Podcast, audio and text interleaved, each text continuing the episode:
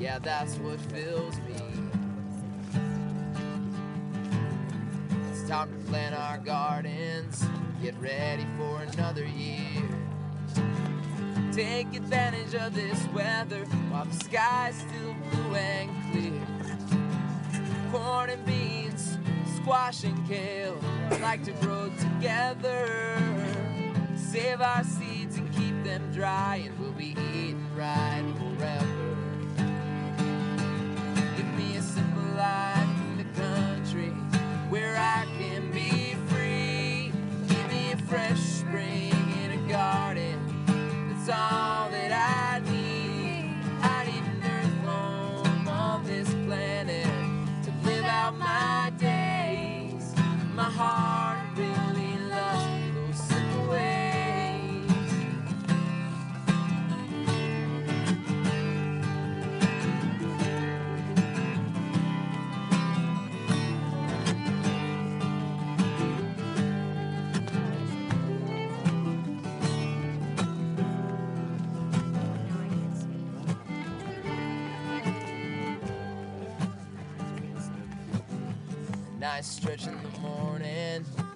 And say hi to the sun. You know we got a lot of work to do, and there's enough for everyone. The rain's gonna be coming soon. We got a lot of wood to move. We gotta keep this family dry if it's the only thing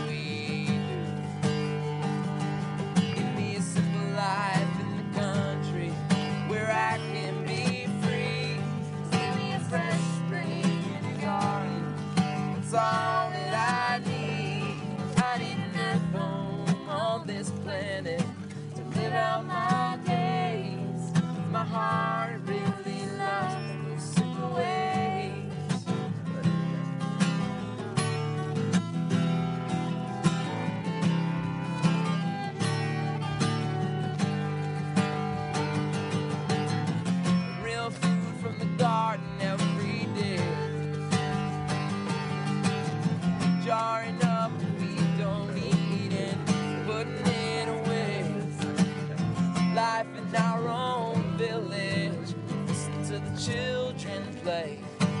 Swimming in the river at the end of the day.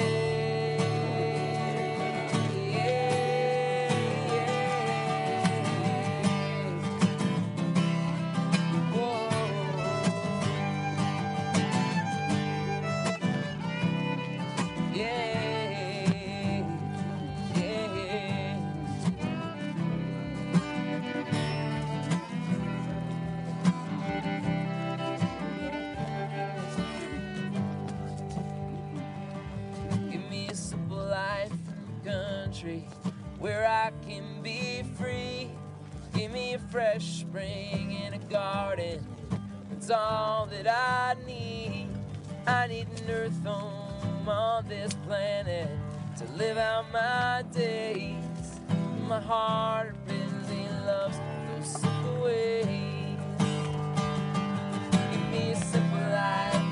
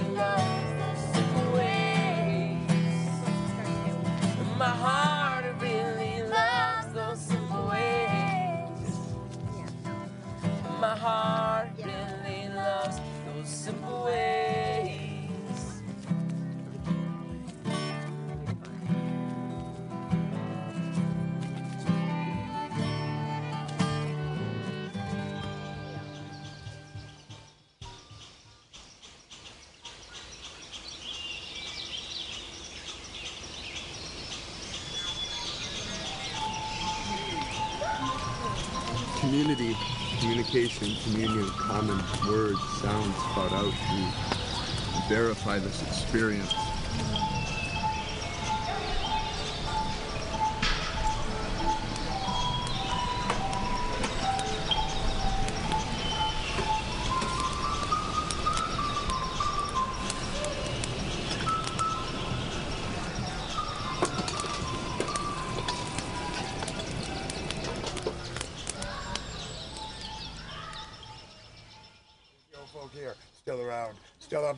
Still down for it, still fighting that common thread, saying interacting, intersecting, interrelating with the people I meet, entertaining and being entertained by the folks along the way. Support the native people. They'll watch out for you. Support the Latino people. Their spirit will be with you. Support the Rastas. Them dreadlock Rastas and John will smile right down on you. Support the old folks. They'll bring the wisdom along. Support the kids, hip hopping, punk rocking, and skanking too. Support the kids, and you know they'll be right there by your side.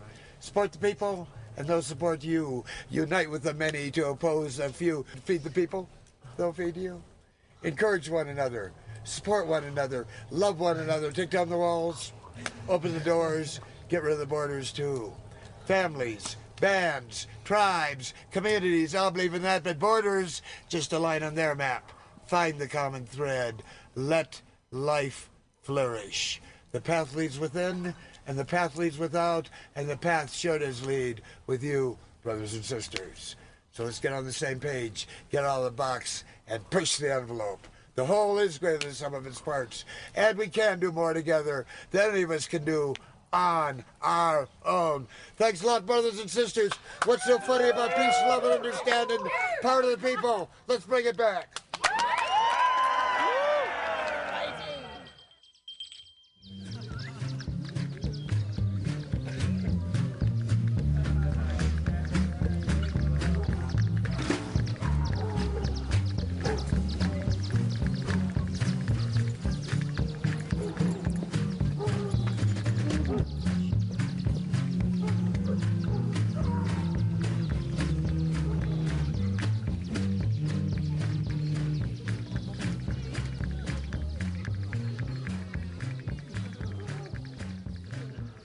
Again to The Other Side.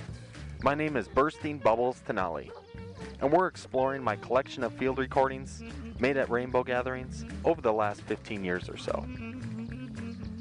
If you're unfamiliar with rainbow gatherings, well, let's just say they're sort of a non commercial temporary autonomous zone situated in a remote environment, typically in the forest and mountains.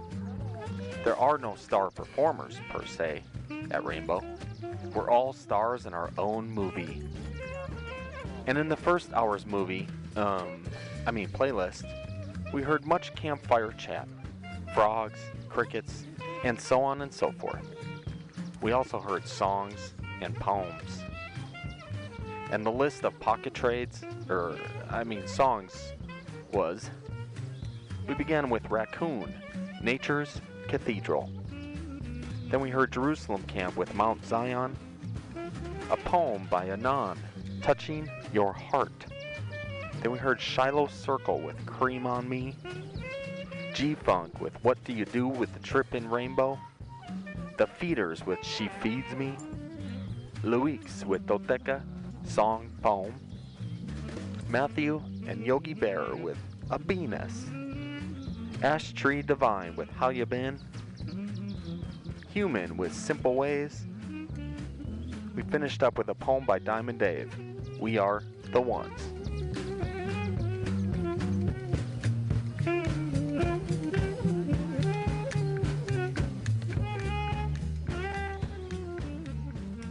Alrighty.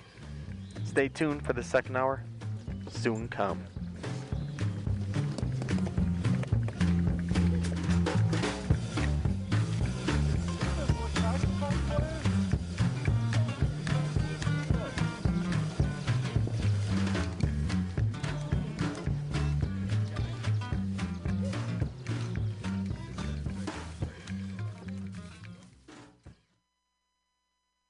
Let's watch a full length movie on YouTube with Mike Spiegelman. Let's watch a full length movie on YouTube with Mike Spiegelman.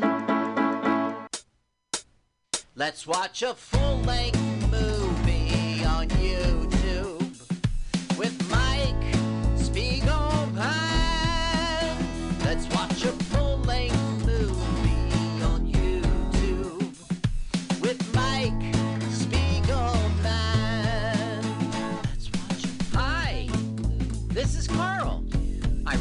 song. I, I'm Mike's friend. My turn ons are satin sheets. I love to be outdoors. Follow me on Twitter. Jokes to Carl. The French duh, not the duh duh. Let's watch a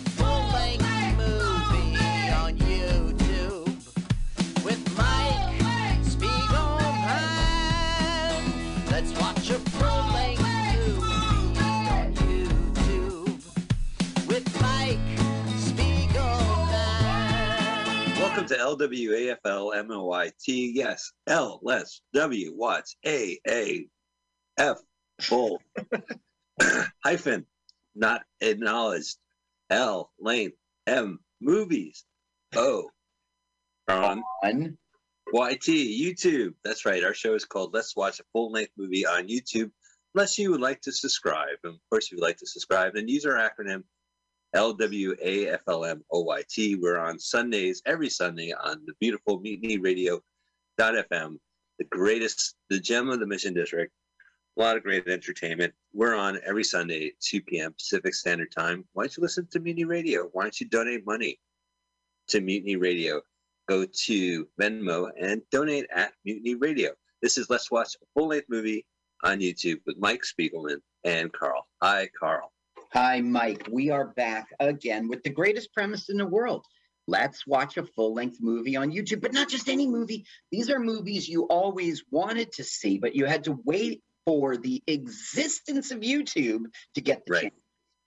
Oh, I've read about these books. I know everybody's opinion about say Nicolas Roeg, but I don't I haven't seen his movies. So what what am I? But thanks to YouTube, I can.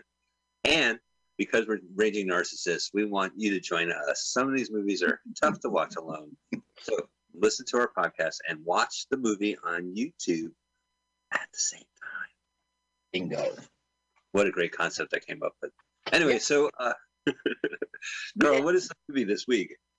Today we are watching Performance 1970. Performance is the name, but I want you to search for, and I'm sorry, audience, to ask you to, but uh, you know, it's important you get the right one. Others have commercials and uh, there's not a full cut. It is Performance, parentheses, D dot C A M M E L L, camel, right? I don't think there's a space. D dot C A M M E L L probably if you put that in, you'll come up with. Then it says comma n dot roeg dash 1970. Anyway, the channel is Eris. It's A I R E S I S. So Okay. put in performance. If you put in performance 1970, you got to scroll way down before you find Eris's channel. It actually showed up first for me, but you know, you're uh Ah, well, we, yeah, I guess everyone has their own personal experience when you use these search engines, but the title is Performance parentheses D dot Cammell N dot Roeg dash 1970 close parentheses, and it's A I R E S I S is our channel. Eris. All right. Well, we sound like we have enough to get to this link. So go ahead. We're looking for performance with the parentheses with those actors and, and directors listed uh, on areas. Go find the link, click it, hit pause, move the timer to zero zero zero, and when we say go, hit play. Carl, I'm really excited. We have a celebrity comedian countdown today. We have a celebrity comedian doing the countdown. I haven't heard the segment which you have Yeah. pre-recorded. Uh, take it away, Carl. Ladies and gentlemen, welcome back to Celebrity Comedian Countdown. This time with Troy Moore. What's up, Carl?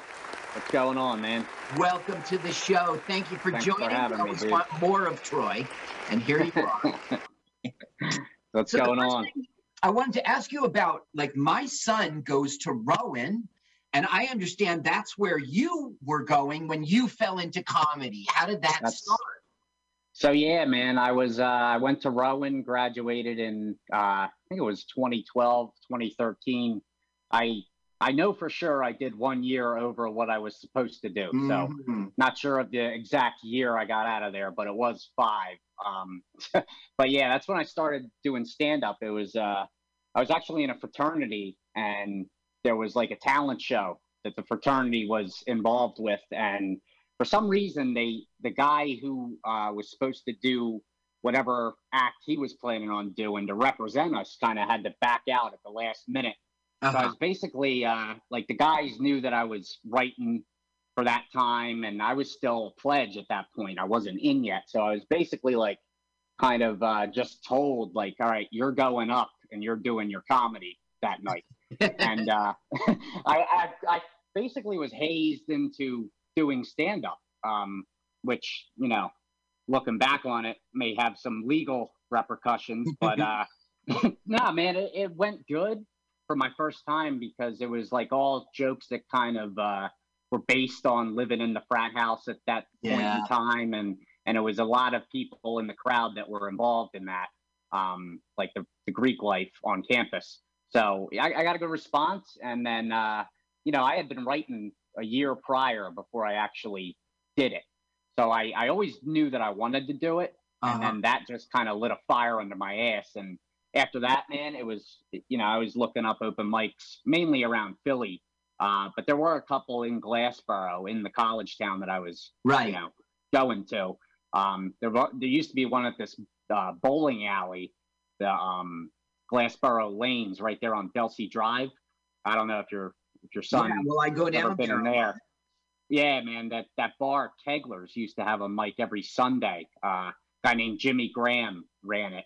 Uh, Round Boy Jimmy Graham. He plays the Cove sometimes, but uh, that's you know af- after that, man, I I got out of there, and then it became uh, going to Helium in Philly. They had a like a a Tuesday mic where you would sign up online, and you didn't always get in, but it was the room to go to, you know, to like kind of with polished open mic material. Uh-huh. Um, you wanted to be seen at Helium, and I never really worked for them. I never got in there, but it was it was still a good place. It's you know they do that Philly's Funniest contest every year. I always participated in that, and it was uh you know definitely a good starting point. Um, and then uh you know I I did the Cove a couple times, even while I was living in South Jersey, just driving up, hitting the open mic, and you know fast forward to almost nine years later, and here we are, me and you sitting down doing the podcast. So yeah, so you opened for Gilbert Gottfried. You're touring with Jay Black. I mean, you've really come, uh, Right. You know, to a high place.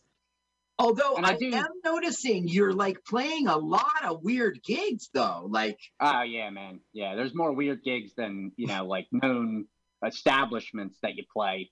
Um, well, you'll be in Pittsgrove, New Jersey, and I saw there was a sports bar and liquor store. yeah, yeah, I'm right at home there. Let me tell you, that's my target audience.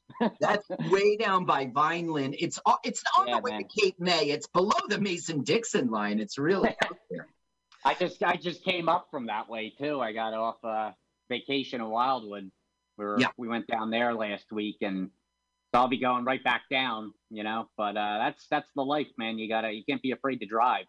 Um, Well, yeah, and you drive to Pennsylvania all the time because I'm checking out your bookings, and you've got like Irwina, PA, Bucks County, the Roxy Theater. You're in Newtown, PA. yeah, man. Joke Man. Like, what brings you out to Pennsylvania? Is it starting around Philly area? Yeah, I mean, believe it or not, though, the uh, the the most recent one, the Newtown Theater, and uh, even the Roxy, Mhm. I was uh, I was booked through a guy who is actually um, he's a North Jersey based uh, booker for the Comedy Shop. Um, is the the name of the the club. Uh, so they got a couple different rooms, and Mhm. he's got he's got the the Newtown Theater, the Roxy Theater, uh, books those. So it's uh, just like throughout the years, I guess, you know, working with different comedians and they'll kind of pass your name along to these guys that are putting shows on all over the state. And, you know, if you if you're lucky enough to get in there, work for them and do a good job, then yeah, I mean, you could like the farthest I've ever went for a gig will be uh Harrisburg is actually Uh-huh. coming Yeah. up on the 9th. I think I'm there on a Thursday Yeah, Um, that's the drive. Yeah. and that's that just came from working, you know, the cabaret rooms down in Northeast Philly and Doylestown, uh, where I used to do open mics at. I met the the woman who books that show, so she's also got you know rooms. Uh, I mean, mainly around Harrisburg, but you know, the Mhm. Western PA, and I really haven't been out that way. But that's uh, it's just all about you know networking and Yeah, who you know through networking and getting up there Yeah. and doing your A stuff, even if it's an open mic, because you know people are watching who could book you later. I gotcha. So, So I wanted to ask you about this one joke. It's really funny. I think I won't tell the joke, but in the joke, this part of the premise, the setup is that your parents lied to you that you were allergic to shellfish. They lied to you so they could save money, like at a restaurant. Is that true? So it's it's a little fabricated. It wasn't to save money, um, but my mom did tell me when I was younger that because you know she was allergic and her dad was allergic that I I never really was able to have it. Like they wouldn't order it for me at dinner or like it was like a whole world of food I feel like I was kind of hindered from until I met this Italian girl from North Jersey where you know you, you're having calamari you're having mussels and marinara sauce and like so I did I did try shellfish for the first time when I was with her. Uh, it wasn't like as the joke goes to you know it, like a suicide attempt um which is you know out of I love it. yeah, right, right. but um, it, it's a little fabricated, but it, it does have that underlying truth to it. So where, it came yeah, from a true place. Yeah. Oh, totally. Yeah, and my mom made me a total hypochondriac my whole life, man. Like I'm Mhm. just with with the pandemic and all now. Like I, I've I've been in a a, a much better place, I think, back when I was being lied to than now when I'm an adult with all this downloaded fear I have in me. you know. But uh, it's just I'm trying to take it one day at a time, and Yeah. I, I will I will uh, eat shrimp from time to time. Now I know I'm not allergic, so Yeah, you're Uh, not. Yeah. you got to grow. You know. That's, No uh, need to be selfish with the shellfish. You can handle it. So Troy, tell me, where can people find you out there on the internet? Where can they find you on social media so that they can see clips of you, go see your shows? Where can people get in touch? Oh man, I I'm a big fan of Twitter. Um, I you know, like I said before, I use it as a, a way to get away from the the Facebook. You know, just grandmas on Facebook, Family, yeah. literally. Uh, my mother. So I, I like to keep them in the loop about my shows. Don't get me wrong, but I, I feel like Twitter's the place where I can kind of let my hair down a little bit and uh, you know get away with saying a little bit more. Um, but it's it's at Troy T R O Y underscore more M O O R E is my uh, my Twitter handle. And right. would- Now it's two O's, M O O R E. Troy underscore M O O R E. Yep, that's it, man. And I'm on Twitter, and I I love Twitter. Um, and I I don't use it for much more than you know like posting show dates and stuff. But Yeah. I'm a big big Phillies Eagles fan. I know that's not the popular thing to be up in the clubs we're working up here in North Jersey. right, but right. Keep it I. I, I welcome the hate. So any North Jersey Giants, Jets fans, come on down and feel free to troll me. Uh, you Yeah. know. They will try. Um, Twitter is for Twitter. yeah, exactly. and I welcome it, man. Okay, so now we are going to watch full length movie on YouTube, and everyone at home is going to press play exactly when we do here in the studio, and you are going to kick us off. So why don't you give us that celebrity comedian countdown? All right, here we go. You ready? Three, two, one, go. Oh, right. A kiss is but a kiss, not a kiss. As time goes on. Time goes by. I have to say, man, this new Warner Media logo, it's not as exciting as the previous Time Warner companies or Mhm. AOL Time Warner company. The previous Warner Brothers uh, uh, promos are better. All right. Hey, Now we we were just start with the airplane. Why? because we're rocketing. It's the first image. It's a moving picture. We see. I guess so. You got to understand the flow. Look, there's sex involved and fancy Uh-huh. cars. Just right off the bat. Now, right off the bat, yes, there's sex involved, and I think this is the first mistake of the movie. Oh, Because oh, this you movie- got notes? Yeah, it's split into two sections. Uh, the beginning is the life of a gangster, and then the second section is that same gangster now on the run. And that's when all the sex and debauchery happens. So I think it a mistake of the filmmakers to start this way. I guess what they're trying to say is This guy that you're about to see, his name is Chas, is the gangster. Now he's he's not he a boss, he's a thug, but he's living the life he loves. And that includes banging girls. Oh, I was wondering if that was a cocaine straw in his hand, but it's just looking, it's just Mick Jagger looking at himself. Look, he's watching himself in the mirror. See, as What's he's his, yeah. watching him? Oh, Uh, I, I really think that uh, this was the first mistake of the movie. Now, this movie doesn't make too many mistakes, but uh, to compartmentalize, I think it would have been better if we had just seen him in a very straight way. Um, well, that's as straight as you can get, right? He's, he's a little. I don't mean sexually straight. I mean like 1950s straight, and then he gets hit by the 1960s debauchery. You see. No, I need I need to know up front. Is this p- picture moving? So I see an airplane going, and I'm like, Christ, get out of the way, there. Then I go, oh, it's just a moving picture. Right, right. But will there be sex? And then to have it cut rapidly, uh, I know that The there's. yes. Hey, you got a cigarette? Now, the second mistake of the film, I think, is still the same as the first one. He gets up in the morning to the alarm clock with some bird. And I don't know why we see his like morning routine. It's not required for the film. Now, this was a novice director times two. Uh, it wasn't a novice film writer, but uh, maybe that's the mistake that they made in in uh, being novices they really gained from being novices because if you don't know anything, you don't know what not to try because you haven't been there before. So that gave them a lot of freedom. Right, like you're not supposed to show butts in the first five minutes, but you know, here we go. There's a crack in that mirror. Yeah. I did that joke at the open mic, by the way. It worked. Oh yeah, did they, did they cheer? Get a standing O up for that? no, I didn't get a standing ovation. Just got some chuckles. Did you get notes from Dawn? I didn't appreciate being singled out. The crack of dawn. The crack of dawn. I didn't appreciate it. Yes, I have a crack. We all do. Side dawn. Get over it. Now, this is back when you could have a flabby body. This is considered flabby, right?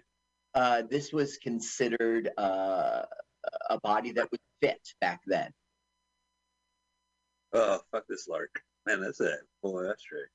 Well, he's not a regular smoker. He was just smoking on a lark. Are you going to get cigarettes? No, no, honey. I'm just going to go take a walk around the lark. Oh, God damn it. Because you're a lark. Yeah.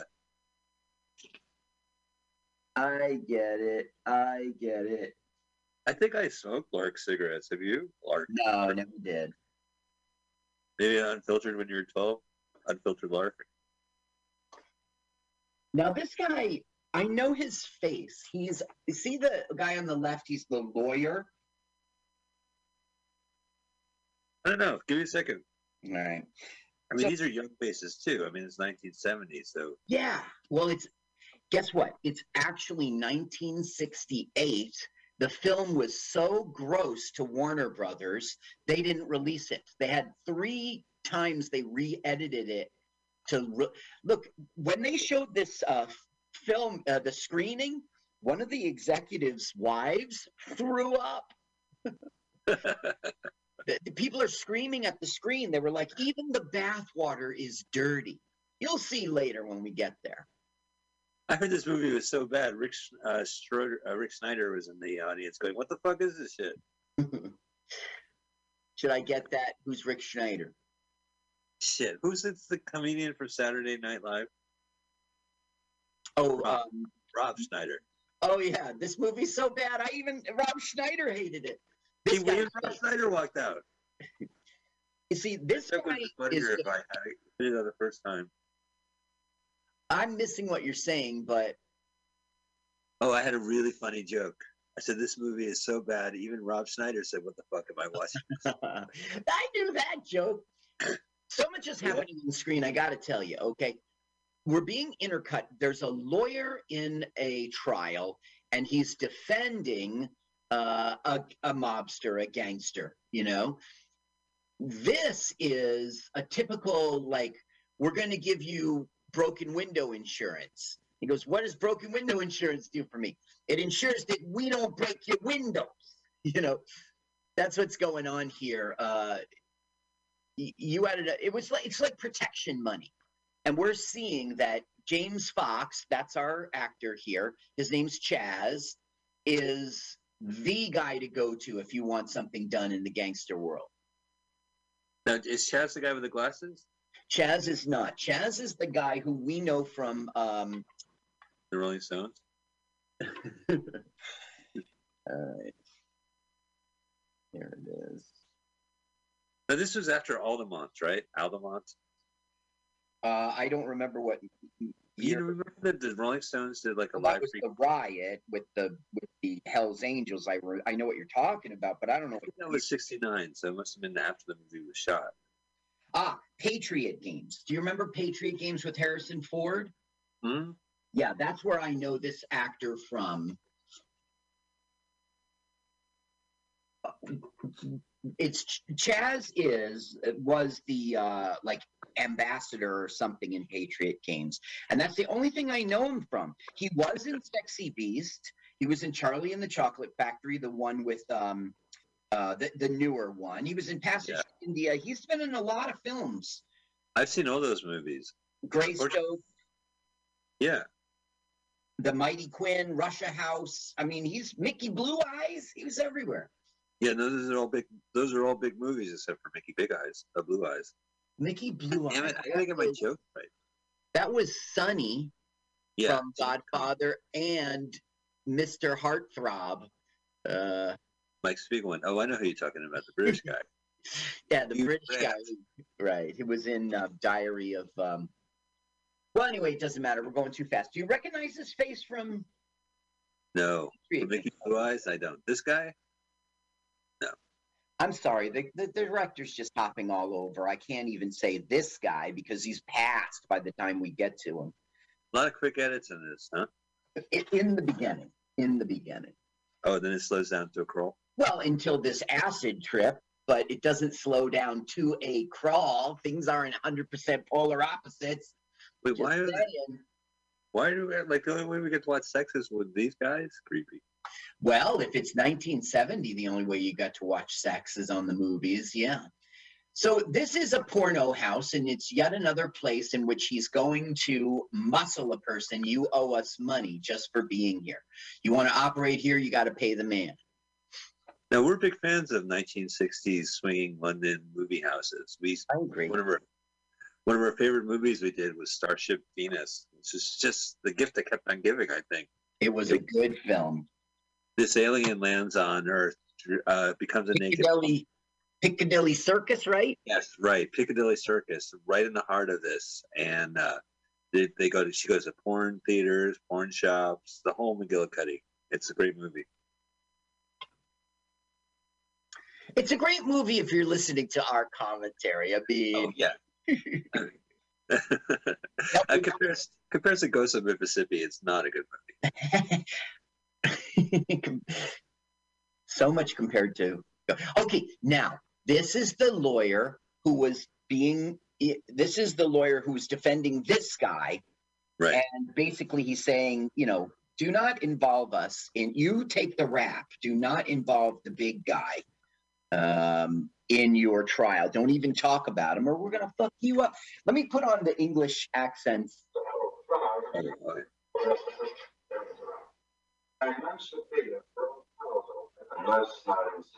Fuck you up, yeah, I will. Yeah, right. And then then the lawyer guy's got his his posh English accent, you know. Right, right. There's two different types of accents. We got. Now, as you know, I've spent years living in London. Okay. Yes, I know. You Yeah. you know the area inside out. So probably watching a film like this, which takes place in London, you probably yeah. I do. Like for instance, this is clearly King's Bench Walk. King's Bench Walk in Holborn. hasn't changed. Evergreen. Right. I mean, the trees are a little taller. Uh, good old Holborn. I remember those days. Now he is a great director. Just look how this shot is set up. It's just so beautiful. It, you know, you have this conversation. You got another person observing it. You got us observing that person. Uh, it's just, it's just he's a really good director. Like I Oh, just like yeah, his- but I got to make clear about it. Okay. First Yeah. of all, it's true he has a director's credit. Okay. But really, Uh, Don don't like Cammell. Listen, this Nicolas Roeg was a great cinematographer, and the only person in this production who's like had film experience was in the industry. He's responsible for all these beautiful shots. He's responsible for the look and the feel of the film. But Yeah. Donald Cammell, he wrote it. It was his vision. He got the Stones involved. He he was a novice director. He's the real director of this film, directing the actors, um, consulting with Roeg about which way, you know, how to set up the shot for the look they're going for. Gotcha.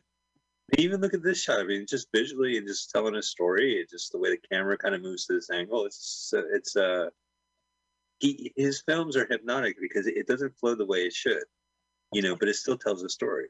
Mm-hmm. By the way, this represented a large, large amount of the money of the budget. They have a real Rolls Royce here, and they're fucking it up. That's an acid he's pouring on the Rolls Royce. Yes.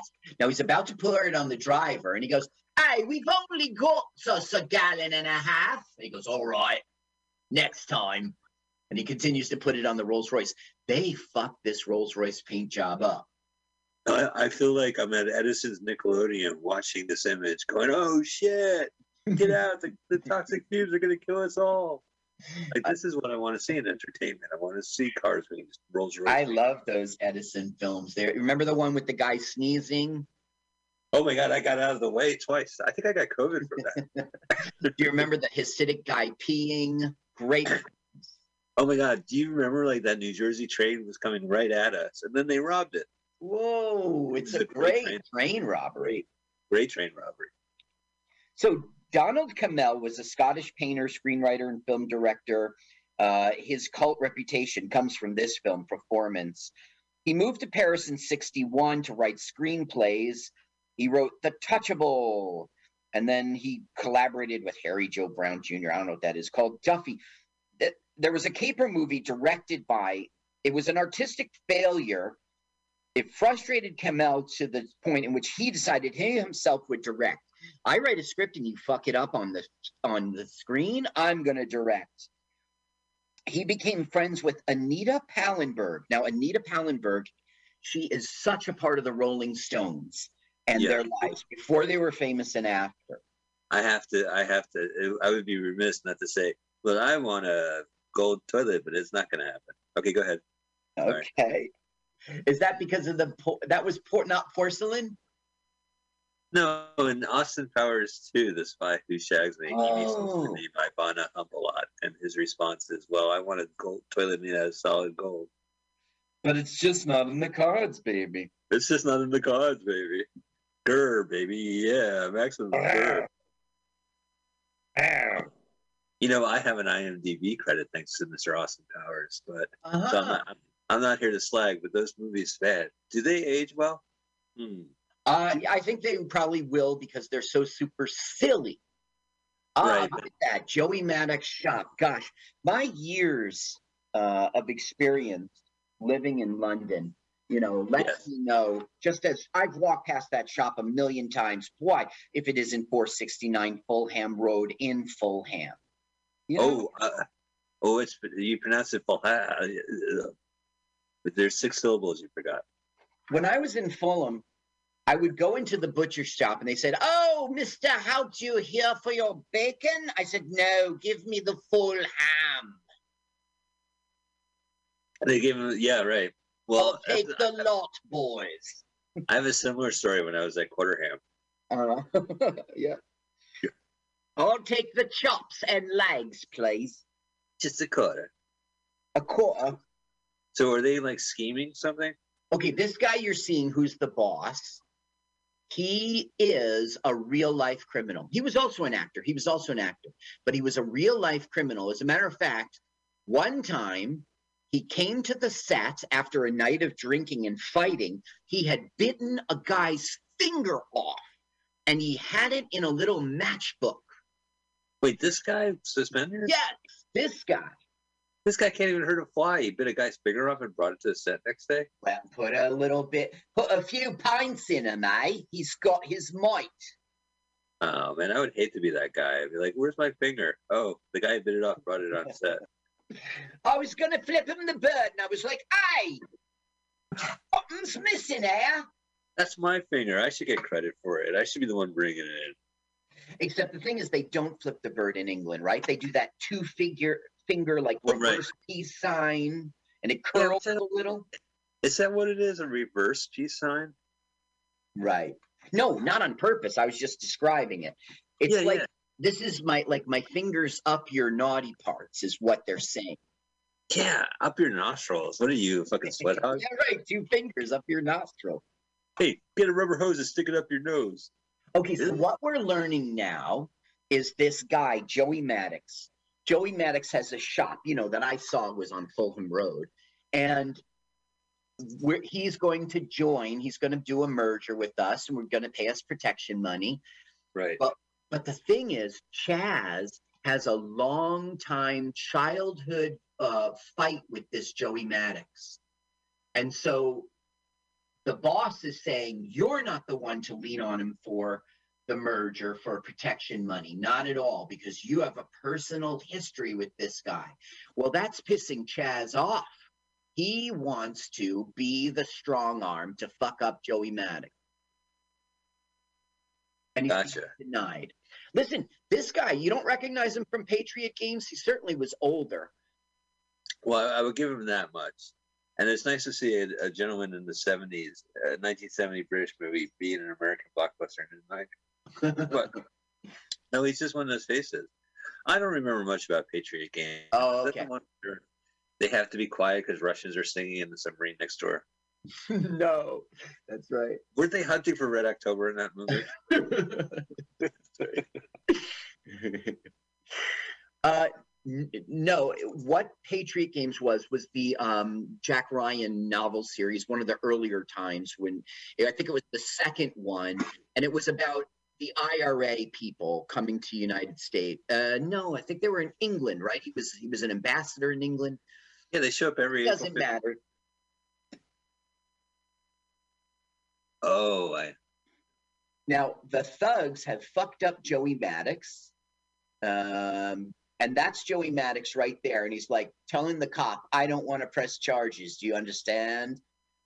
why? Because of the protection thing. Yeah, like because it's a mobster, and if he's if he tries to get him like arrested or something, forget it. That'll never happen, and he'll get killed. So he's like, nothing happened here, copper. Keep walking. It's a porcelain toilet. It is. now, Uh, who should show up to his old childhood rival but Chas? Fucking Joey Maddocks, isn't it? No, he's not supposed to be there. He's not supposed to be there.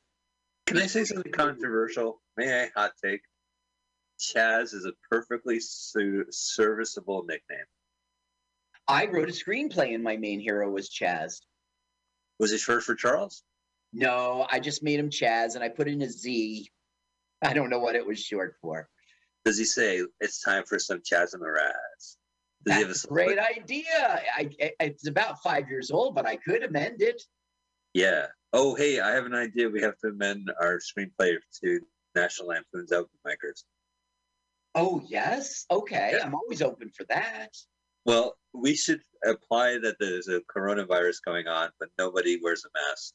Okay. And every once in a while, there'll be someone in the background with a mask. That's the big edit. Fine, we'll do it. Great. Hey, perfect. We're on board. And as always, podcast audience, don't take our movies, our screenplay idea. Thanks. Right. Don't take the idea of, uh, first of all, licensing from National Lampoon just because yeah, I want to have that. And then a the saga of two friends who are open micers make it, you know, as people around them become famous, it's their long journey Yes. of, of losership. Don't steal our idea. And then they make it in the end because it's a Hollywood movie. Don't steal our idea. Don't steal our idea. Except one guy gets an epiphany and realizes it's all bullshit and that he's just as happy without it. But don't steal No, our idea. that no. Okay, look, we got to talk about that because that's one guy who goes off. I don't get your message. Quit comedy, quit comedy. You'll feel better. I don't get your message. And then don't forget what happens in the end. He comes back. Right, that's right. And he's anxious. He can't wait to do his set. No, wait, let's hear these accents, okay? All right.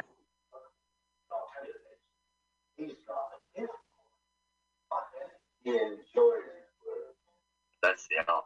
You think he does, doesn't he? Oh, I do. I get a load of kicks out of it. Which can be a good thing, Chas. Putting a little stick about.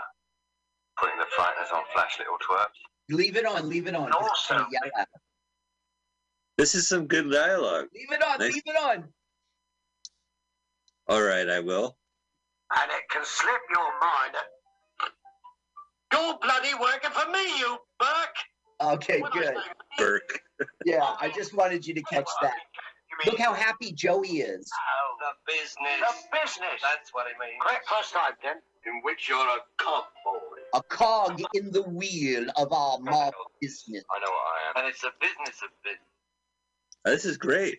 It's Okay. the business, the business. He's a Burke. Yeah. God, I hate being called Burke. Oh, Listen, what a poshy Burke geezer he was. you could call me in Oakland, you could call me in San Francisco, but how dare you? Don't call me a. Oh, Burbank? No, Berkeley. Oh, I'm not a Burke. Do you see Birkenstocks on my feet? Do you see me annoying people? No, I'm not from Berkeley. Have I showered today? Yes. This yes, not that's right.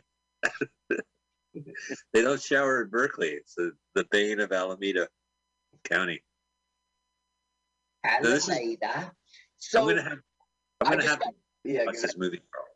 okay, okay. What I want you to know, because it's critical for a, a turning point, is he told him not to get involved. Chas was like, "This mobster stuff is my life. I'm doing what I want." He'll be happy later that I stepped in and showed him I could use my, you know, my personal feelings weren't involved, but they were.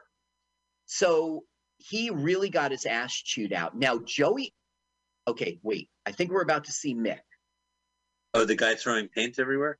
He- Well, he- No, see, Joey Maddocks has now broken into Chas's apartment and fucked it up, and he's going to beat the shit out of Chas because he thinks if the mob boss, his name is Mr. Flowers, if he thinks if the mob boss is down on Joey, you know, I could get uh, down on Chas, I can get away with it.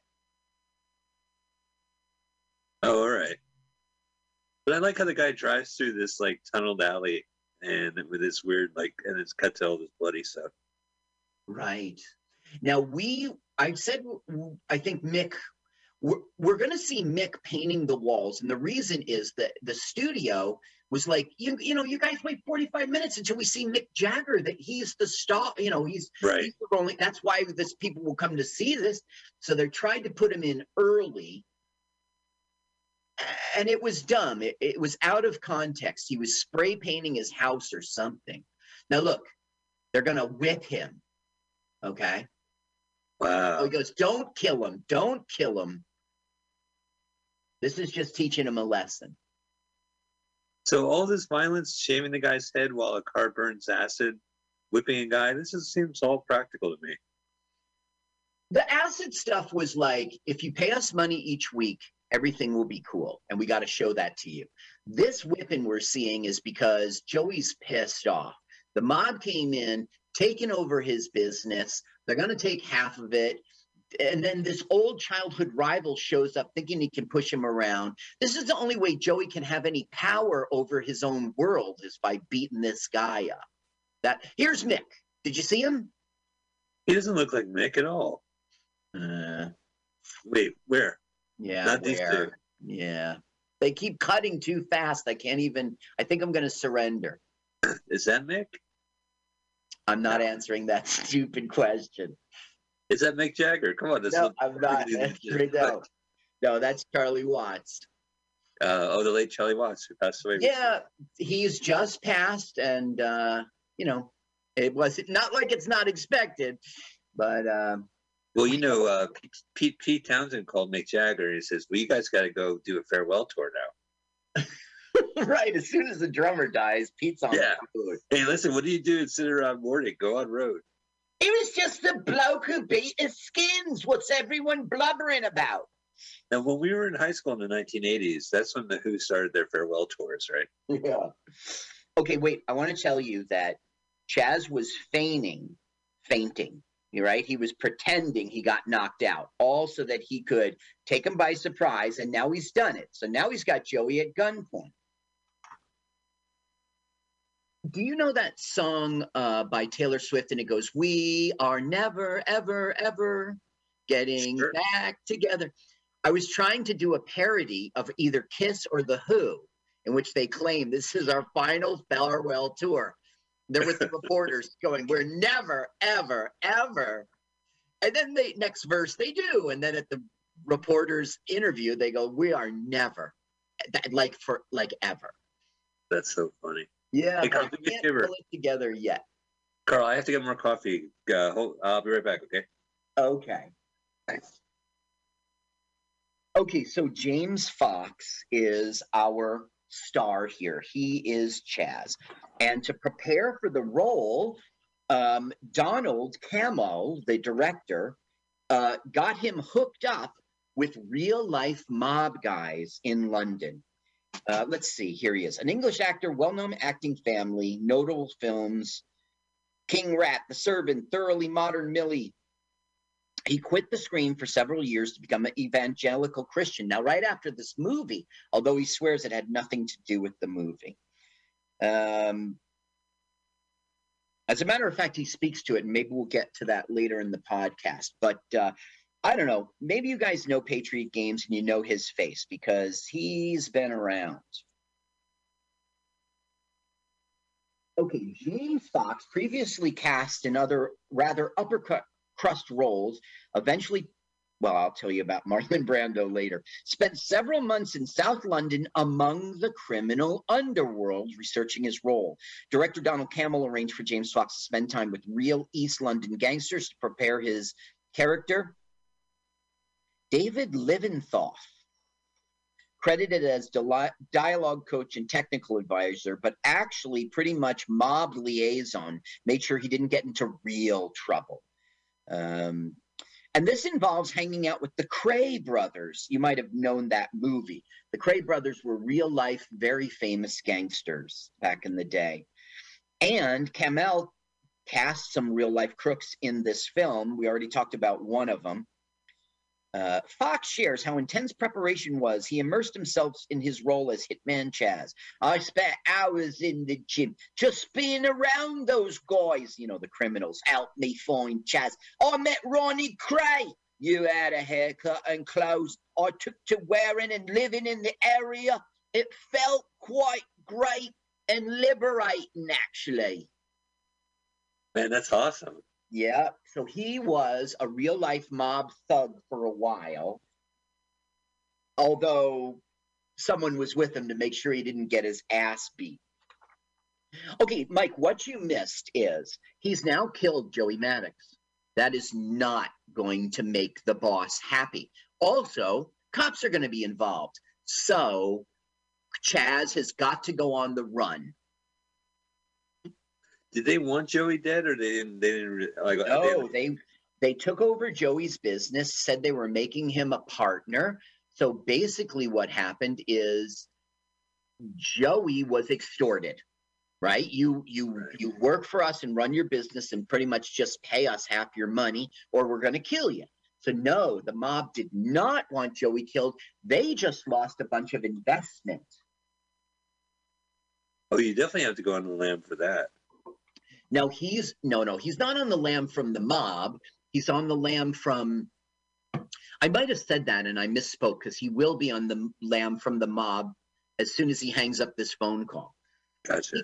He calls the mobster. Now, why are they in the boss's bedroom while he's sleeping? They call The up boss, the look, the boss is looking at a porno magazine Yeah.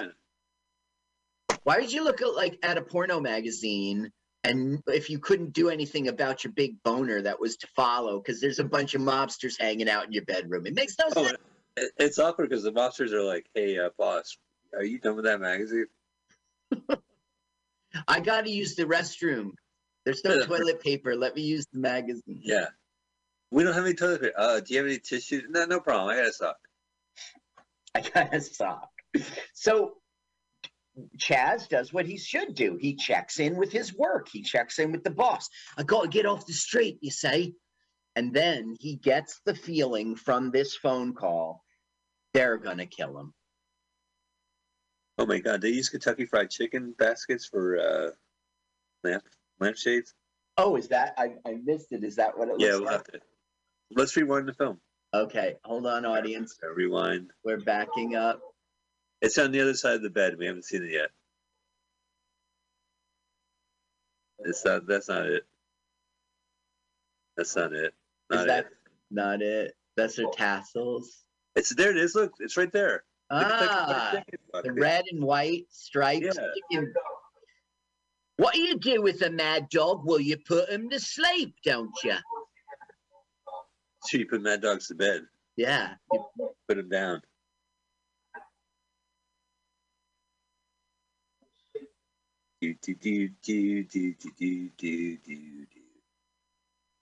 The porpoise is laughing. Goodbye. Goodbye, goodbye. That's two episodes ago. Don't bring it back up. Oh, I loved it. I had a great time watching. I it. know I want to watch it again Yeah. just to torture the audience. Today we're doing head for the third time. Oh, enough head. No, I got so much head from Carl Mike. Look, he he ruined the first volume of the phone book. Yeah, he he was absent-mindedly drawing a stick fig uh, a figure, and then after the phone call, he realized he was going to get killed, so he turned it into like a hangman and crossed it out, which means I'm going to be dead if I don't skedaddle now. Wow, you- we that was that was a good that was a good phone book day. Is what I'm trying to say. Like he had a very productive day with that phone book. Oh, look, it's a Rolls Royce after the acid. No, it's a different Rolls Royce. The Rolls Royce all throughout this film, and um, that's the uh, car of choice for this film. And all my years in London tell me, Yes. oh goodness, if I haven't parked under that bridge and smoked me a fag a couple million times, I tell you. Oh, if I haven't wiped red paint on my face. It's going to go on his hair. He is now. Uh, there's okay. There's Mick spray painting his room. Yeah, about time. Yeah. And his appearance in this film is super early, so the audience knows, oh, Mick will be in it. Now, look what he did. He put actual literal paint in his hair, and now he's cleaning it up with gasoline. Does this. Yeah, because we've watched him really destroy a car, and then this guy walks into a car with gasoline, but it's not for the car; it's for his head. Right. It's weird. This guy has an oil based paint. Oh, he's calling his mother right now. God. What's mother say? He's clearly in Wandsworth Town Railway Station Clearly, in Wandsworth, London. Clearly. would anyone with your years of experience in London, just living there. Yeah. Now, is this really London? I haven't seen a single Ferris wheel. One time I drove into Texas with a coworker. He was from uh, Afghan. Uh, he was from Pakistan, and we rolled into Texas. You know, we crossed the border. And he goes, "There's no horses. What's where are all the horses?" Oh, right, yeah. Like you go to London, where are all the street urchins? Excuse me, Fagin, where's your street urchin? Uh, I'm not Fagin. How come no one's cleaning a chimney? Well, it's funny too because you look at London now, and it looks like you wouldn't be able to live in it. Like it, like this seems like an area you could live in, right? Like well, a it's a train station. yeah. Uh, let me tell you what's going on here because our film will now sort of cut in half. Okay. Okay. So he goes to the train station to go to his aunt's house. Um, and instead, he's overhearing this like uh, Jimi Hendrix lookalike person talk to his mother.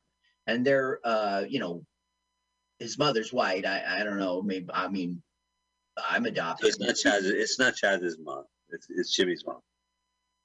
it's Jimmy's mom. And he's talking about Mick Jagger. He's saying there's a guy named Turner. I- i- It's 81 Powis Square. There's a ba- you know, my stuff's in the basement. I own 41 quid.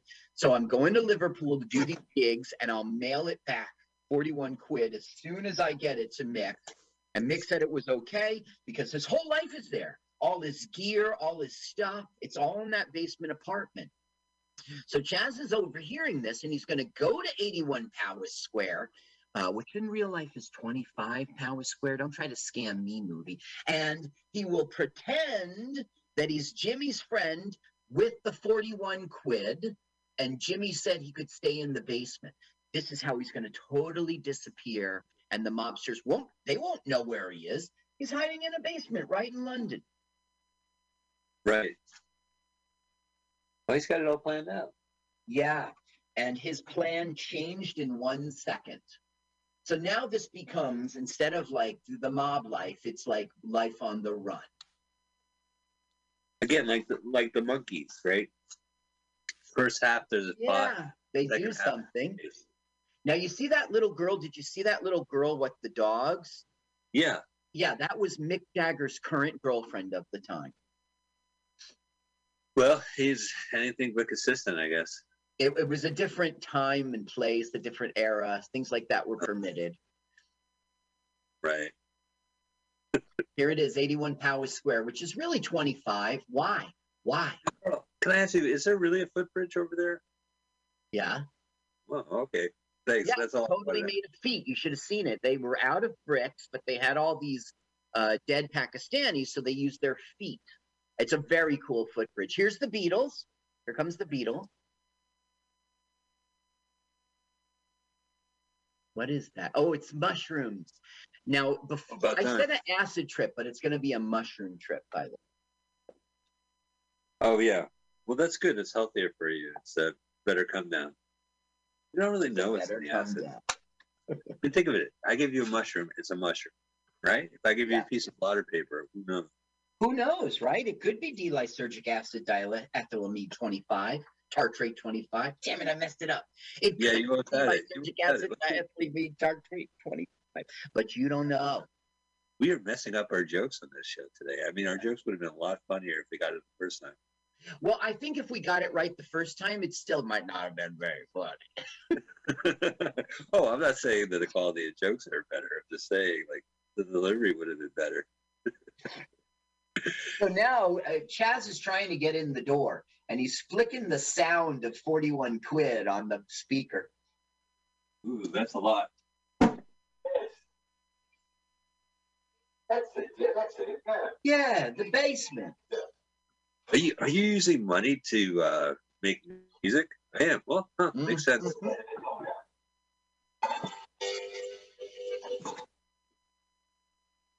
We don't count our paper here.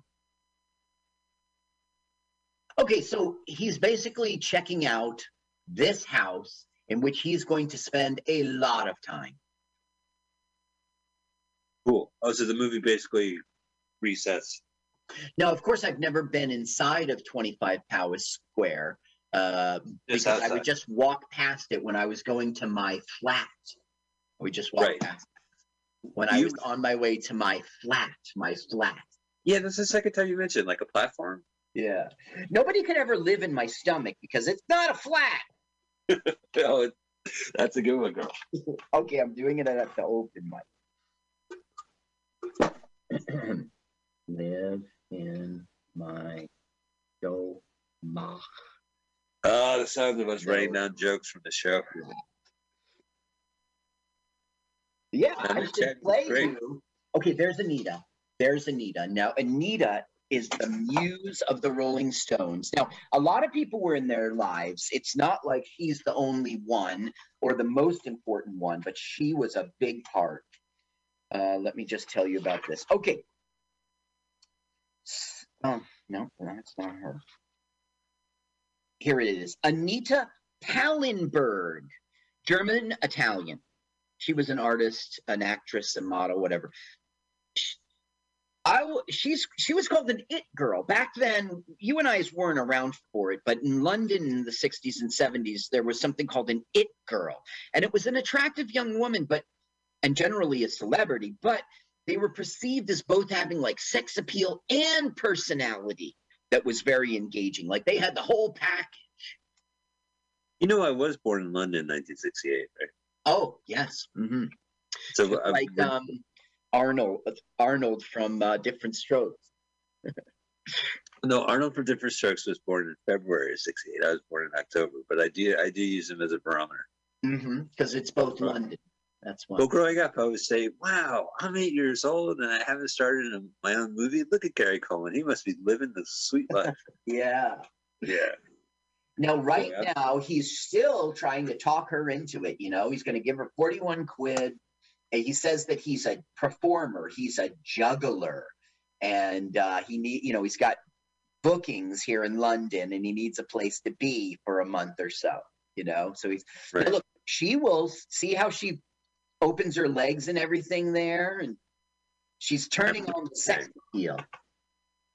Okay. Um, Pallenberg was credited as the muse of the Rolling Stones. She was the romantic partner of Rolling Stones founder and musical instrumentalist Brian Jones, Brian Jones, about time Yeah. we got. David Bowie. And later, no, that was Davy Jones. And later from 67 to 1980, he was she was the partner of Keith Richard. And she had three children with Keith Richard. She was in Barbarella. Oh, was he? Was he Duran Duran? Barbarella, Barbarella with Jane Fonda. Barbarella. Okay, never mind that. For our show, what's important is she was one of those people in Candy. There's people where? Uh, the movie Candy with Ringo Starr. She was one of those Oh, yes, crazies. right. She was chasing her, uh, them on the motorcycle, uh, finding them at, you know, holding them up at the airport. That lady. I guess uh, I didn't like that movie when I was younger, but now that I'm a middle-aged man, I think it's a great film. Mm. Took a while. Okay, a while. Pallenberg first met the band in 65 in Munich when she where she was working on a modeling assignment before they had made it big. Jones spoke German, so they began a friendship that turned into a two-year relationship. She recalled later they took a lot of acid during this time, but it caused Jones to have nightmares. She ended the relationship with Jones in 67 when he became violent towards her during Huh. a vacation in Morocco. And then he was hospitalized. Well, he died two years later. But in Morocco, Keith Richards saw Jones assaulting Pallenberg, pulled her away, took her back to England, and she moved in with him. And she and Richards began a relationship that lasted till 1980. Wow, that's incredible. Yeah. Now, have you have you read Keith Richards' memoirs? Like he kept a No. journal? No, I haven't. I wonder if it's worth a read. When I was 15, the Rolling Stones were everything to me, and I read a bunch of books about them at the time. Right. But, uh, I've since grown up. You uh, so so you knew the story about Brian Jones drowning in a swimming pool and all that. Yeah. hmm And like they kicked him out of the band. They should have just waited. He was going to do it for him. Right. It worked with the Who. Okay. Um, although they were never married, Richard's lifestyle was not conducive to fatherhood. Uh, she was trying to raise their two young children, but Richards was up all night, slept all day. He eventually detoxed himself from drugs and stayed clean, but Pallenberg continued to use drugs. Now, as she's a mom, Yeah. um, this is what ended their relationship, according to Richards in his 2010 autobiography. Maybe that's what you're talking about. Right. Yeah, I am. Isn't it called like Me? Something like that. Now look, you see the kissing and okay, that is Mick with two women. All right. So Mick probably had sex with Anita during this filming. That really probably happened. Um, there were rumors that Pallenberg also had a brief affair with Mick Jagger during the filming of performance, and Keith Richards states it in his autobiography that it did happen that way. Anita denies the affair and she did so like every time she's ever had an interview. But Oh. Mick doesn't deny the affair. He says like irritating stuff like, let's just leave that one shrouded in a bit of mystery, I. I mean, there's all this stuff. Okay, Mick wasn't forthcoming on how the method acting sex scenes were between him and Anita. He just laughed and said, let's just leave it at the word mythical and let legend take hold. I Yeah, asked right. a lot of the other cast and crew, and they said it was about as method as you could get, which means he slept with him. Well, you know, we mentioned this when we watched the last Nicolas Roeg movie, the uh, less than stellar full body massage from the 90s. Right, right. We, we mentioned that he did a movie called Don't Look Back, and it's about Donald Sutherland and Julie Christie, and they're on uh, they're Americans in, in Europe, and, and their their child dies, and it's just the horror of that, and then some supernatural shit. But there's a sex scene which they, people swear was realistic. It became like a legend that oh yeah yeah yeah they really did it. Same director. Yeah, same exact director. Now, what was that one called again? Don't look back. Okay, no, maybe it's called Don't Look Now. Don't look now. That's Is what I'm that thinking. of. 1973? Yeah, yeah, yeah. And If that was with if Don, you Donald. now your your dead child's going to be in the uh, the canals. Oh my goodness. You know, Don't Look Back sounds like a better title because you don't, you know, the past. Yeah. past, You know, right? or don't look back in anger for sure. Don't look back in anger. Yeah. Uh, okay, here is the bath scene in which they the audience was screaming, "The water's dirty! Look at look at the water! It's dirty." They this is the coolest bathroom I've ever seen in my entire life. There's Down- Anita. Down to the shaming. Uh, is she cutting her coke with sugar? I don't think so. I think she's tying the ends of joints. Making Look how. Mick's ash is just flicking into. I can never do that. Like read a book or smoke a cigarette in a bathtub. It gets wet immediately. I should just say that uh, the the woman in the tub, her name is Michelle Breton. She's playing Lucy, and she's French, and this is the only thing she was ever in ever. Look at Anita, man! Whoa! I know. Whoa, whoa, whoa, whoa, whoa. Yeah, she's the full. She's the full Monty there. Mick. So weird Now- looking at him. Mick was acting. He was not playing himself. He's not doing his own personality. He gets a lot of credit. Now, this is his first film ever, even though the uh, Kellys, Ned Kelly, was released in 1970 ahead of this film. Ned Kelly, that's right. What a weird movie that was. Yeah, we're the Kellys. Yeah. And there, there's that great sexy scene where he's talking to a lady about men wearing beards, having a good proper beard. Okay, well, this film was shot ahead of that, but it really can't count as his first film because Ned Kelly came out Ned first. Kelly. Ned Kelly is a phenomenal. I mean, that's such a great job he did. Yeah, and I saw that. Look at how they're putting the money on him. They're sticking quid notes, bob notes on his. Whoa, man, Anita, man, whoa. She's taken, dude. she is taken by everyone. She was taken by Mick. She was taken by the director Donald Cammell before she met Brian. Or no, maybe it was after. She was taken by Keith. Yeah. There's this great little kid in the film. He's there like once or twice. And okay, so Chas is calling his relative, and the relative will arrange for him like a passport to America. And that's part of our plot. Right, because he killed the wrong guy, the wrong time. That's right. We're getting, it's, you're going to Sicily, you're going to fall in love with a girl, and then we'll blow her up. Boom. Then you'll come back and marry Kate. Okay. I gotta tell you, Mike, the first time I ever saw this film, I was like, okay, whatever. The second time I saw the film, I was like, oh, I get it now.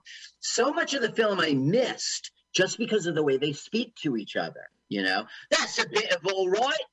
Like the second time you watch the film, you mean, oh, he's appreciative of this bird, you know? So I've I've seen this film like I don't remember how many times because it was interrupted okay, this might be my fifth time watching, might be my only my fourth time watching. Now I get it, like it's in my ear and in my brain, their Cockney accent. That's heroin. You see her shooting her butt? Yeah, That's Gee, really right. real life heroin Anita is doing. Real life heroin, huh? Yeah. But She just did heroin in front of our face. I've never seen shot in the butt or like. Yeah, the first time she uh, ever tried going in her butt, it was she was just giving it a shot. Yeah. To see how it goes. Okay, that didn't. Uh, no, didn't, didn't. That joke was the bottom of the barrel. No, that didn't work. No, no. I've already done my crack in the mirror joke. You see how she's looking in the Yeah, mirror? right. We're out of jokes. I, I'm gonna play you that crack in the mirror joke. Okay, now he's being invited to meet Mick Jones Turner for the first time ever, the guy who he's paying rent to, and Mick will not want him there. Mick will not want him there. Because Mick sees through him, right? He knows he's not. No, that's not why. He will eventually figure out that he is a um Officer. yeah, but but uh he's not who he says he is.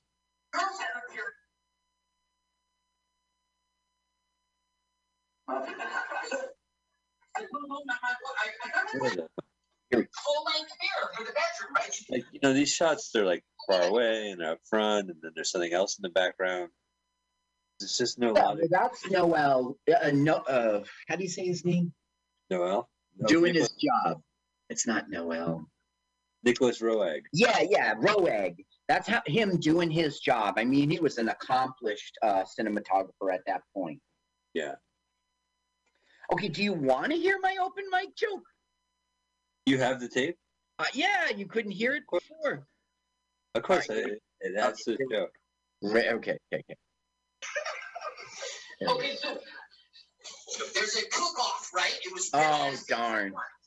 No, that wasn't. the joke. Damn it! Damn it! People always accuse me of ripping off people's material. and I'm like, hey, Yeah. maybe uh, I lived in. I'm from Russia, and TV watches you. Boom! In Soviet Russia. I found the joke. I found the joke. Okay, I'm ready.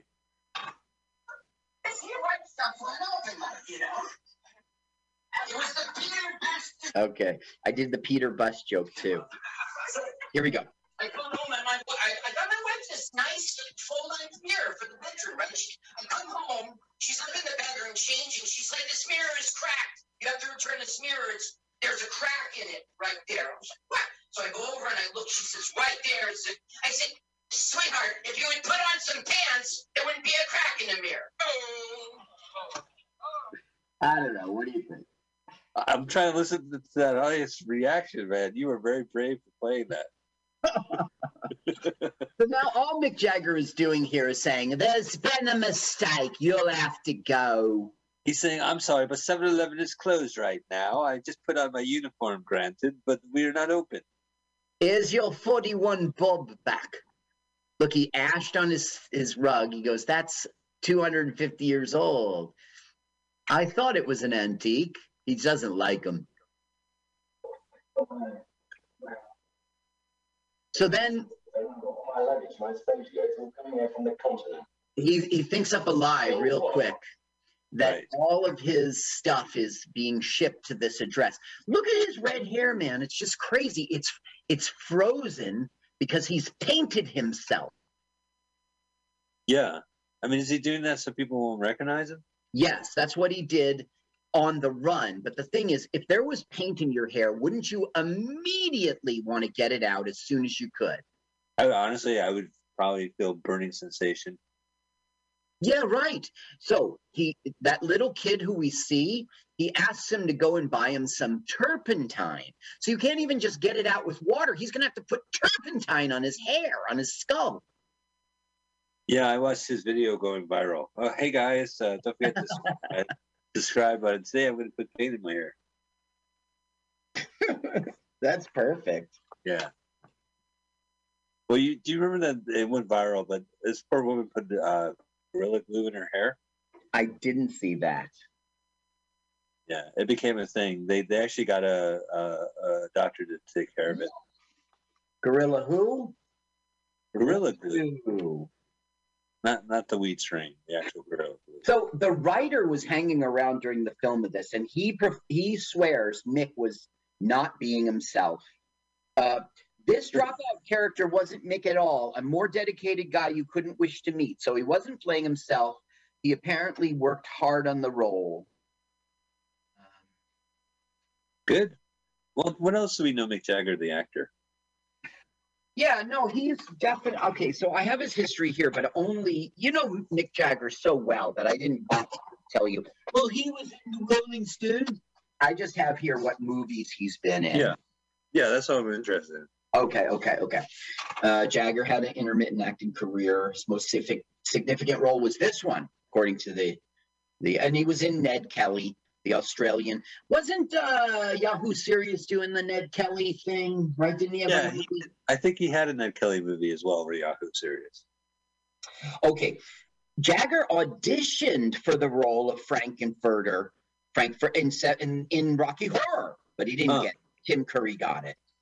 Um, I don't know if Mick could have handled it. Tim Curry kicked its ass.